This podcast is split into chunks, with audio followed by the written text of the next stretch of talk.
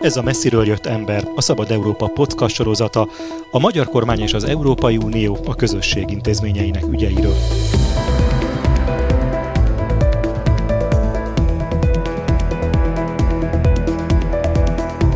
Célunk, hogy ne csak az EU erőközpontjaiból hazatérő magyar politikusok beszámolóiból ismerhessük meg a fejleményeket, döntéseket és viszonyokat, hanem objektív és független képet alkothassunk állandó brüsszeli tudósítónk Gyévai Zoltán segítségével. Én Vovesz Tibor vagyok. Mai témánk még egyszer a szankciókról, de nem Oroszország, hanem Belarus kapcsán. A 11. szankciós csomagnál tart az Európai Unió, mióta Oroszország lerohanta Ukrajnát, és ezek a büntető intézkedések a kereskedelem és egyéb együttműködések széles körét érintik.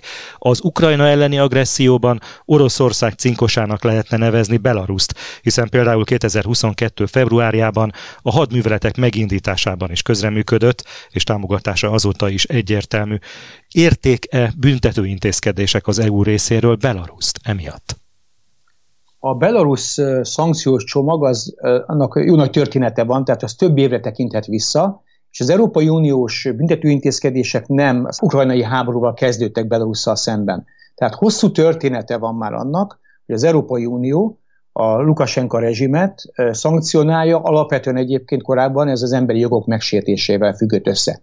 Aztán egy nagyon hullámzó történet részeseivé váltunk, hiszen volt időszak, amikor Lukasenka, aki elég nagy pávatáncot lejtett, ugye Oroszország, amelyel szemben szintén megpróbálta tartani a függetlenségét, megőrizni, és az Európai Unió között. Húz meg, erez meg játékot játszott az Európai Unióval, tehát ez gyakorlatilag most már tűnik egy évtizede tekint vissza, hogy az Európai Unió szankcionálta Lukasenkát, de Lukasenko ezt elég ügyesen ki tudta használni, hogy Oroszország és az Európai Unió közötti térben ugye különböző pávatáncokat lejtett, és így, így elég ügyesen játszott. Az ukrajnai háború viszont valóban egy tektonikus mozgást eredményezett, Lukashenko mozgásában is, és még előtte ne felejtsük el, hiszen Belarusban két évezőt nyáron majd egy forradalom, majd egy forradalom játszódott le, majd egy forradalomnak lettünk a tanulni, amikor Lukashenko egyértelműen a választásokat elcsalta, és úgy lett újra elnök.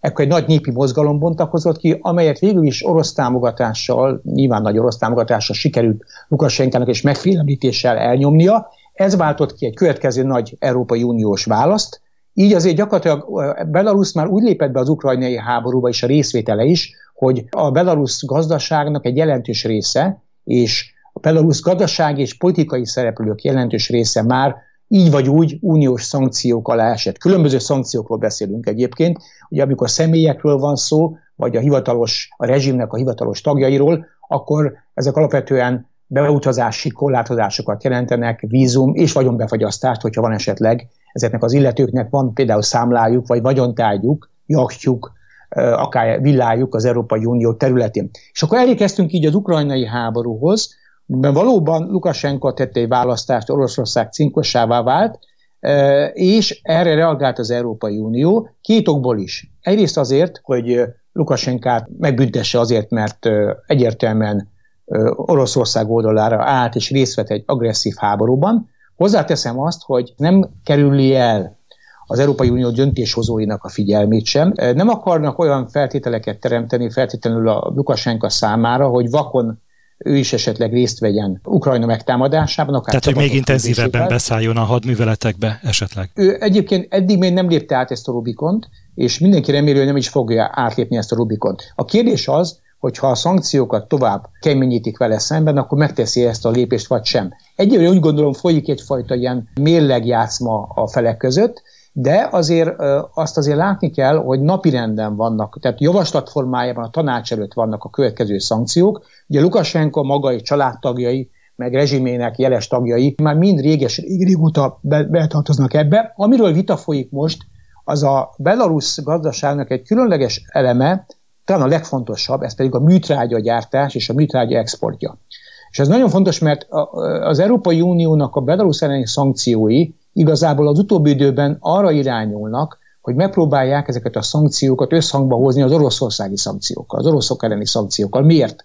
Azért, mert ameddig nincs meg ez a közös játéktér, tehát nincsenek ugyanolyan szankciók, addig Belarus mindig is lehet egy kiskaput az számára, hogy kijátszák a szankciókat. És ez a legnagyobb probléma igazából Belarusszal, hogy gyakorlatilag egy futószőnyegen nyújt lehetőséget az oroszok számára a szankciók kijátszására. És most igazából ennek a befoltozásáról van szó, de valahol a tagállamok között, tagállamok sem igazából tudnak gyűlőre jutni, mert az egyik tábor, Olaszország az, az élen, válti kitart mellett, hogy a, a Belarus műtrágyára szüksége van a saját gazdaságának, mezőgazdaságának, iparának, miközben ugye a, ismertek a szereplők, a héják, a lengyelek és a baltiak, ahhoz ragaszkodnak, hogy, a, hogy az orosz Belarus, vagy a Belarus elleni szankciókat is, a műtrágyák terén is hozzák összhangba az oroszok elleni szankciókkal. És itt meg is állt a dolog, tehát elég furcsa helyzet alakult ki, egy kultpontra jutottak a tárgyalások, de úgy látom, hogy ebben a pillanatban nyilván ezért is állnak, nem tűnnek, nem tűnik ez annyira sürgős dolognak, tehát még időre van szükség addig, ameddig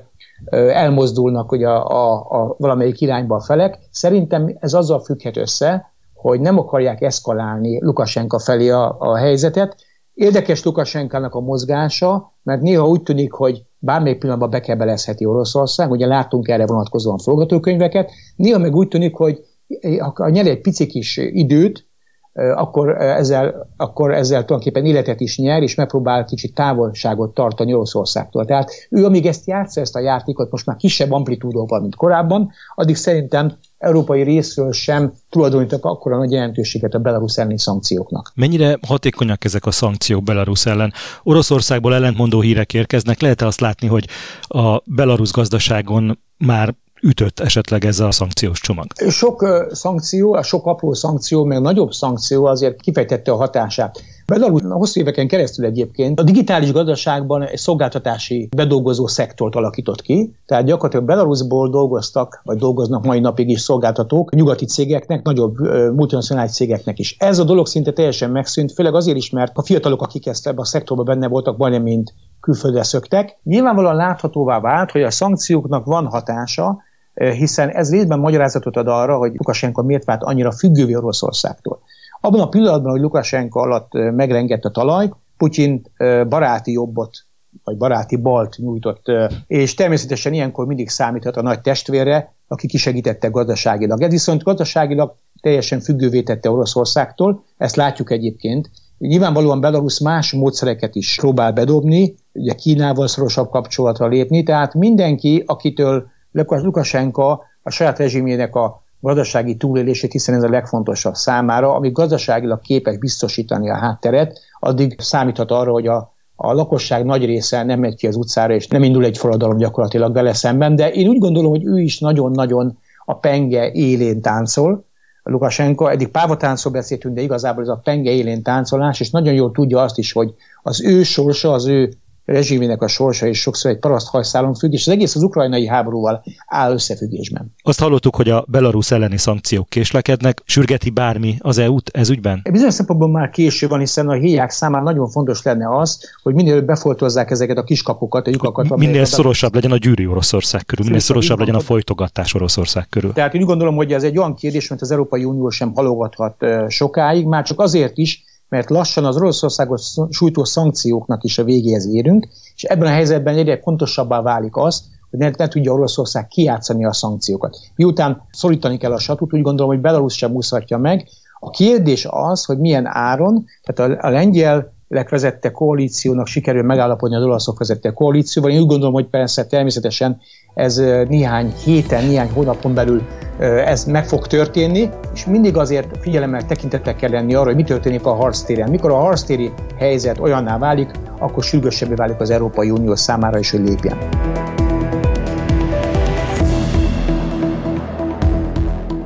Állandó brüsszeli tudósítónkkal Gyévai Zoltánnal beszélgettem, én Bovesz Tibor vagyok, köszönöm figyelmüket!